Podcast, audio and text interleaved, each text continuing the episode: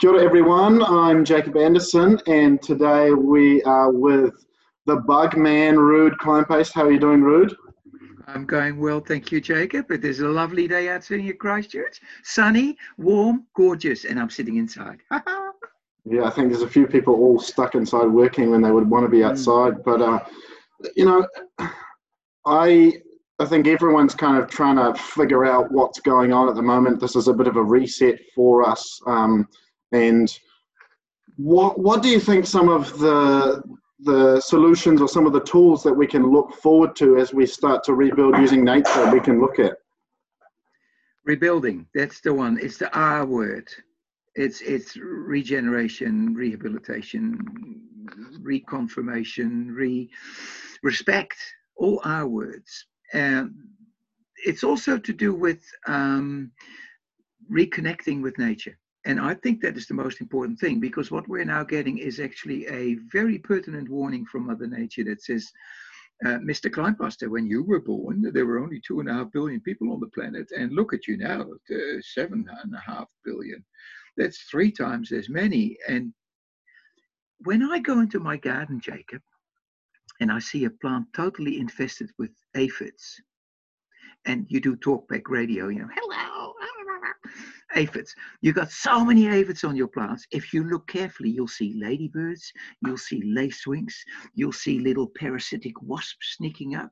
You see fungi and bacteria that afflict the aphids because there's suddenly an enormous population of these things.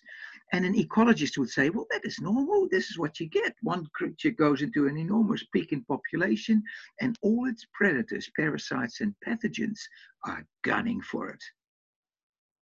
Fast forward, human beings. Three times as many people on the planet since I was born. And suddenly nature is going to say, there's a lot of uh, protein here that we can use. Let's have a go. So what happens is we're getting a yearly different uh, uh, genetic strain of the flu virus. Every year you get a flu shot. It's a different strain. We've got H1N5, you name it. We've got Marburg's, we've got SARS, we've got MERS, we've got HIV, we've got uh, Ebola. Do I need to go on? And it is happening quicker and quicker and quicker. And look, I'm not a disease expert, I'm not at all.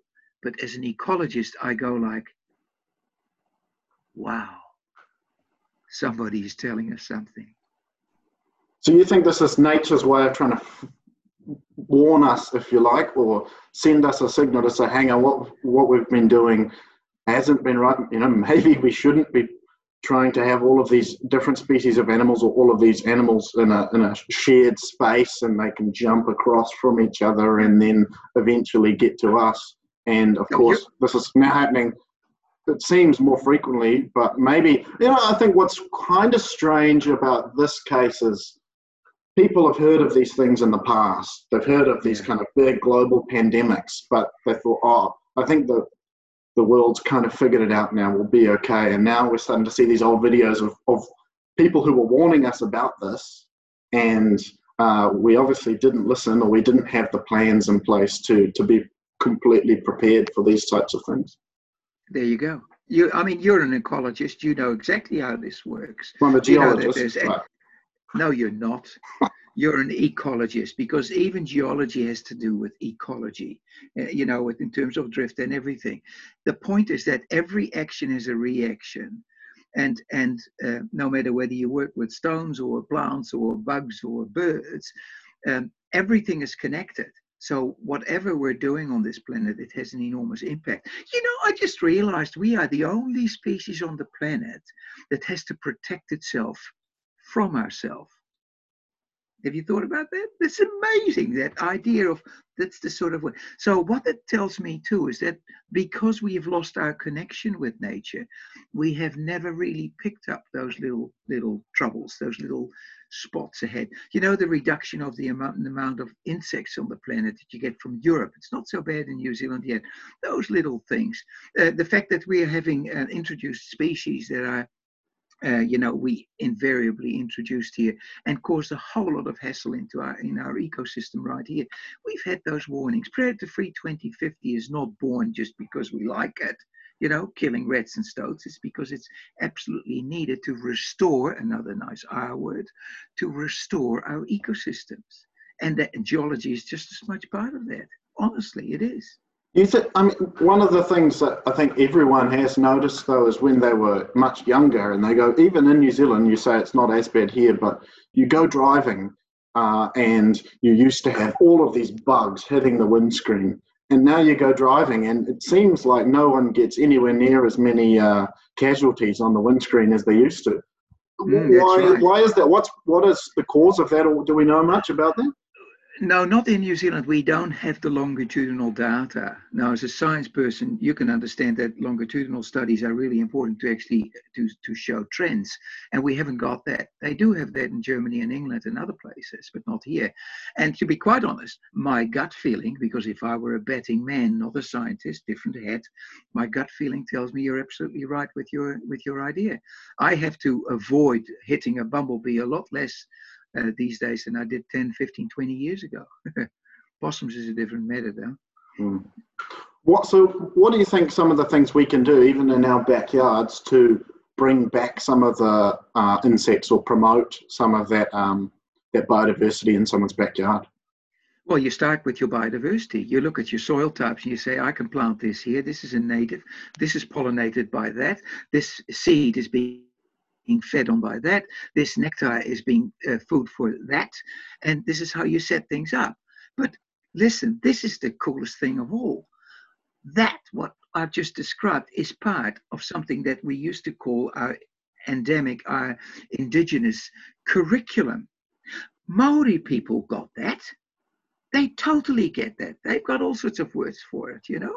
And and this is so if I see this, and you and I see this when we walk into our garden or into the forest or wherever, you suddenly realize that by replanting some of these naked areas or these indig- the non-indigenous areas, if you like, by replanting them with native trees, shrubs, and plants, and with lichens and whatever, and uh, you actually start to restore the landscape, and thereby you restore that wonderful fabric of biodiversity, how it's all connected and, and meshed together.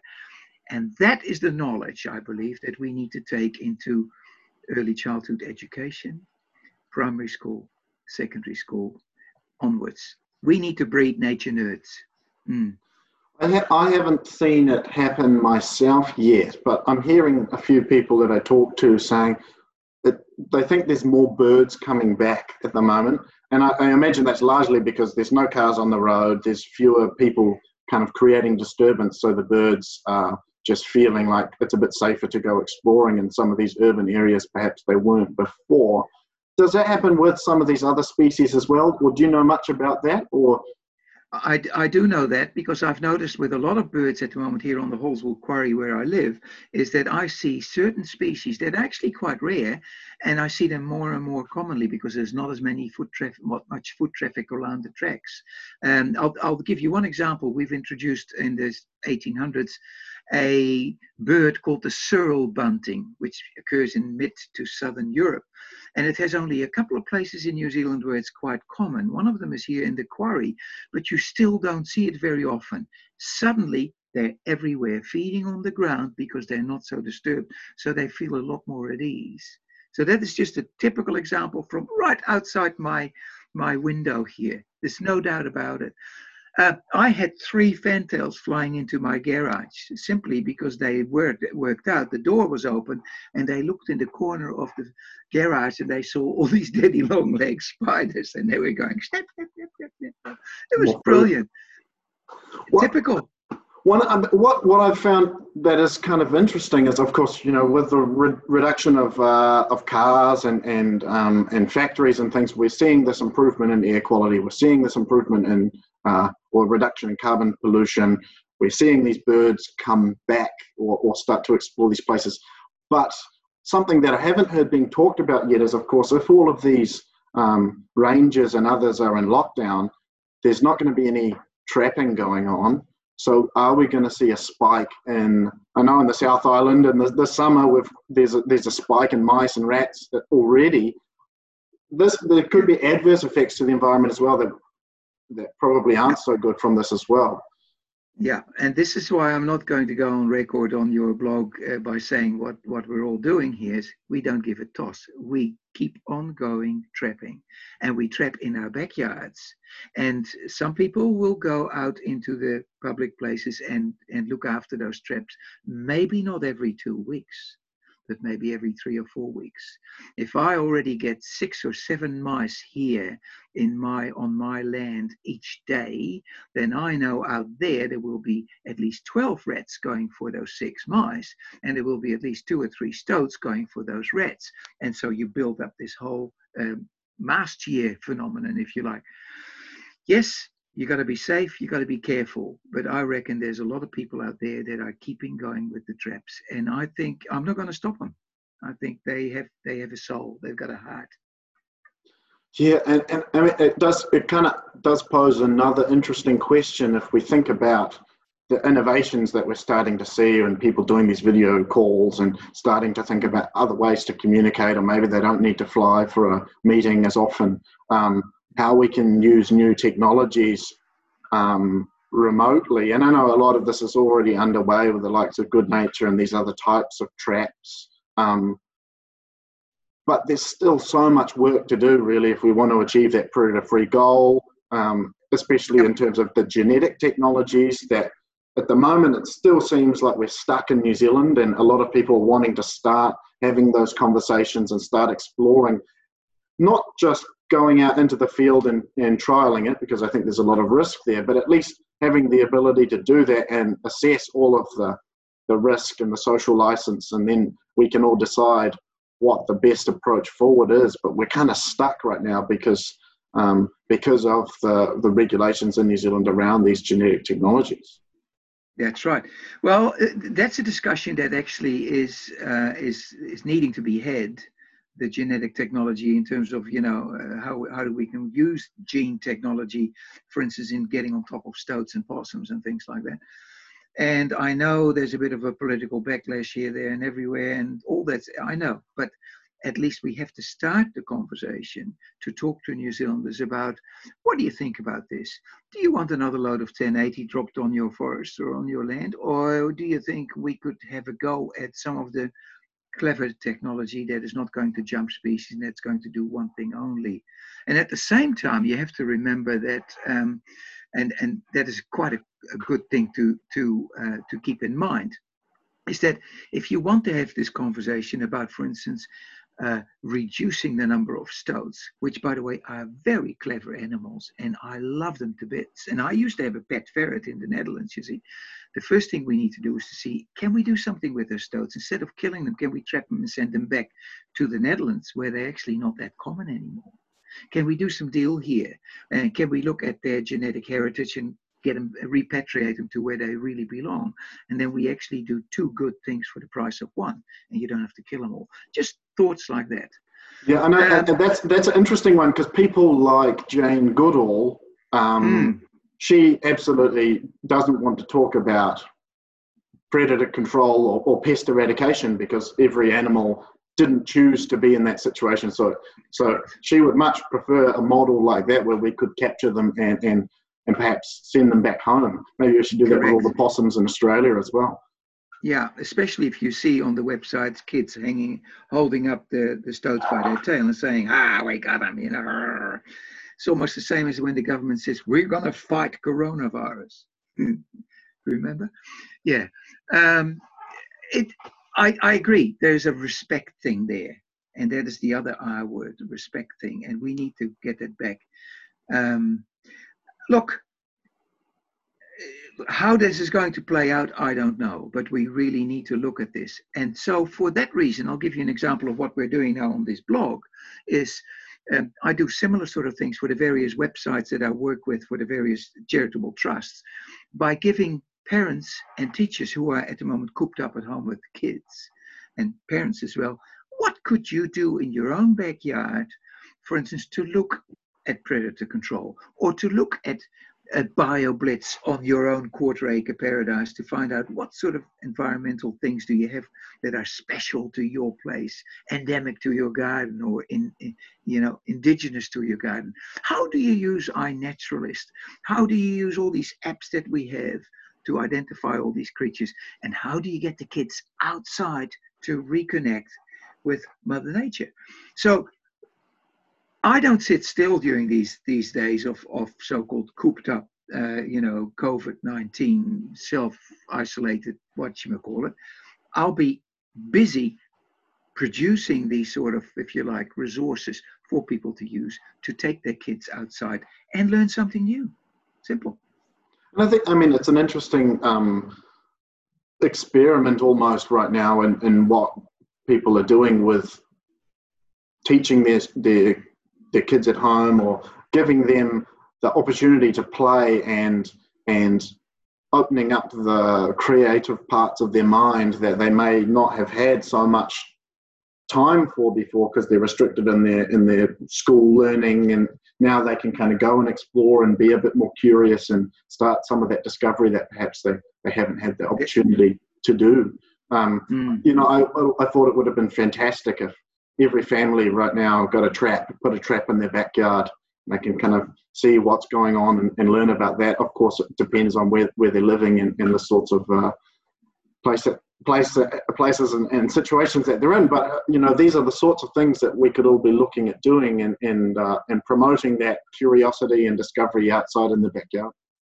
Absolutely, and that's exactly what I'm trying to achieve in this case. So you, for instance, go to one of the autumn flowering plants in gardens, for instance, or in parks and see which pollinators visit. So how do you find that out? Taking a photo, putting them on iNaturalist, identifying them. And at the same time, you can actually take a stopwatch and say, what are the landing rates here?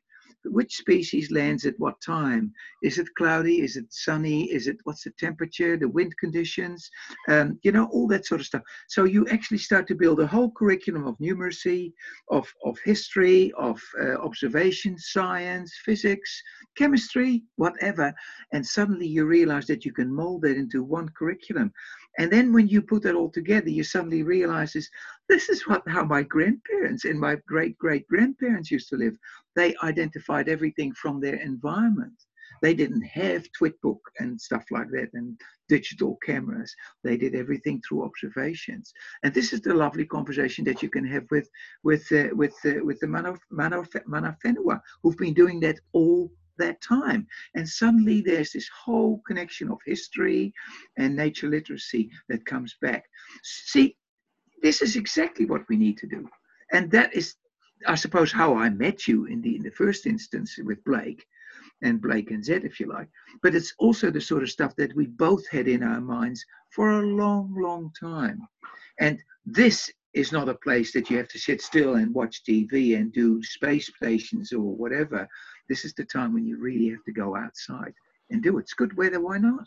Your your eye is tuned differently to most people's, and so you have this amazing gift of going into a, a, a garden and finding a log or looking at a tree and being able to find you know the nest of of a of yeah. some some larval stage or some kind of moth or something but how how do we give people an understanding of you know how a puriri moth lives in a in a puriri tree or or where the wetas are living or how do we kind of open or get people to experience that for the first time? Yeah before the dark days of being locked up this is exactly what i did with teachers. I would take groups of teachers of 25 or 30 into a forest and do exactly that. And and the cool thing is jacob what you do is you i'm not saying you treat them like kids but it is like that. It's the same with kids. You just go for a walk with everybody and you say nothing until the first question, which is usually, What's that? And that is a teachable moment. you know what I mean? It's as simple as that. And then you say so. And uh, my answer is usually for, I have no idea what it is, but we're going to find out. How do you do that? I said, because you got a camera here with iNaturalist, you take the photo and da, da, da, uh, artificial intelligence tells me this is the tunnel of a puriri moth. Now, how does that work? And out come the stories. And when you do it that way, so you have a partially self uh, uh, recognition of, of this is how I discovered new things, and these people keep it right in their brain. The whole story becomes alive, and the whole um, life cycle becomes alive, and basically becomes part of something that they can tell to their kids. So when you train teachers, you start off with that. You start off with that nature literacy of observing, finding out how it works, how it fits into the system, and basically you're creating the whole curriculum out of it. And then you can start working with, with language at the same time. And I think that is just wonderful. That's how I do it. So it's not just me. I think there are lots of good teachers that can do this. And Vara schools are a good source of teachers like that. I've got some brilliant teachers in Hawke's Bay that I work with at Cape Town City and the Eastern Institute of Technology, where we're actually training teachers that are training to become teachers. So we're going into these, or you come teacher training colleges now and take it right from there. And you know what? They love it. They love it because they think they're not learning anything. They're not in class. They're out. It's a field trip. Well, that's the best kind of learning, right? The experiential learning, and, and I found that too, as well as yeah. with all of the programs that we do at Blake. It's a, it's the same thing, and uh, yeah, when people are out there learning like that, that they, you know, it doesn't even feel like learning. It comes on so much easier. Um, yeah. Speaking of discovery, I wanted to talk to you about this this uh, moth uh, that I found only found out about last week. The con what's it called convolvulus or the unicorn hawk moth. Hawk moth. So mm. I'd never heard of this thing before, and I saw this picture of it last week, and it's this little caterpillar with this horn sticking out the top of its head, and then the moth. No, no, no, no, sticking out of the top of its bum. Oh, oh, sorry. So I'm looking at the whole thing backwards. Can you imagine walking around? Yeah.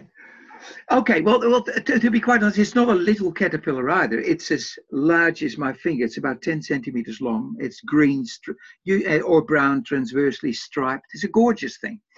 And it feeds on convolvulaceae, which is a, a family of plants to which the convolvulus belongs, but also kumara. kumara is a convolvulus. It's actually a vine that crawls over the ground. And um, and after a couple of months of eating, the caterpillar, of course, it changes its skin about eight times, nine times. It goes into a chrysalis. And here comes the cool thing. The chrysalis is part of a moth. I've, I just happen to have this moth here with me because you said you wanted to know about it. So I'll put it in front of the camera. There it is. This thing is about oh, nine, 10 centimeters wingspan, right? Beautiful pink bottom there and a bit of pink on the hind wings. And this is beautifully set. But look how gorgeously uh, streamlined that abdomen is. And the reason for that is that that moth can fly something like 60 kilometers an hour. And it, it can migrate over oceans, vast oceans. It's a really good migrator. And it is a pollinator because it's got a tongue. Now, you can't see that at this specimen, but it's got a tongue that is about that long. So when it comes to a flower at night, like a convolvulus flower, it sticks its tongue out into the flower and sucks the nectar out. And then at the same time, of course, the pollen go on the tongue and it goes to the next flower and it does a pollination job, right? Okay, so far so good. But because that tongue is so long, that creature, when it makes a chrysalis, has its own little casing outside the chrysalis just to put its tongue in a couple of times back and forth. So all 10 centimeters of tongue fit into, let's say, a two and a half centimeter casing. It's extra, it's like a handle. That chrysalis has got a handle. You can handle it. It's like that. This is, there's so many stories about these things. It's just beautiful. And here comes the coolest thing of all. Uh, 30 years ago, I was speaking to some women at a marae about kumara. I was in Northland. And they say, how can we control the kumara hawk moth or the, the, the, that particular hawk moth from stopping to defoliate our kumara? I said, well, it's very simple. You have to go back to your elders from way, way back because they found a good answer. They said, what? I said, yeah, you go to your tupuna and ask them, how did you work on these caterpillars? they said, so how did they do it? I said, they used to train seagulls to pick up those caterpillars in the late afternoon from the kumara plant, and that's how they controlled it. And Maori lost that story. It was wonderful. It was just a stupid Dutch entomologist who came across it in some literature who actually told them, and they said, "Oh, thank you, that's great." But you see, what I just told you was history growing crops.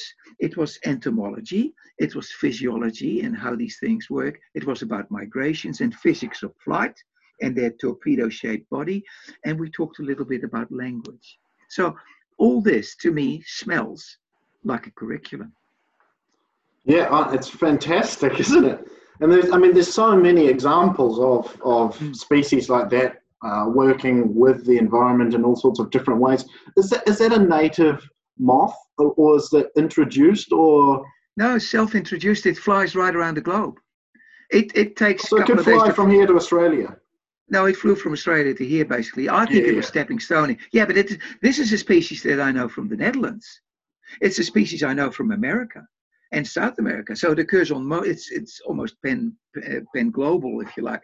So this is a creature that can migrate enormous distances and will do so. And uh, and and you know, convolvulus is basically his genus that's all over the world. So it doesn't have any problems finding it.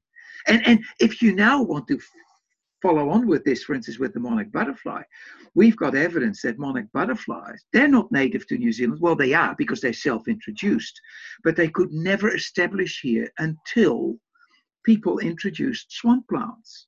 Because that's the only place, or that group of plants, if you like, it's the only place where the caterpillars can, can, um, can if you like, uh, live on and complete their life cycle.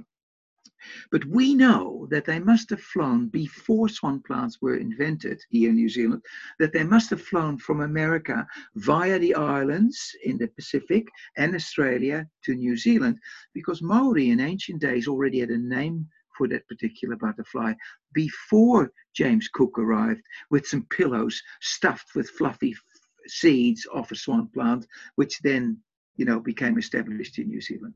So if you follow the language again, we think that this thing was already migrating on an annual basis to New Zealand, but left here going like, oh, bugger, no point laying eggs here because there's nothing for my babies to feed on.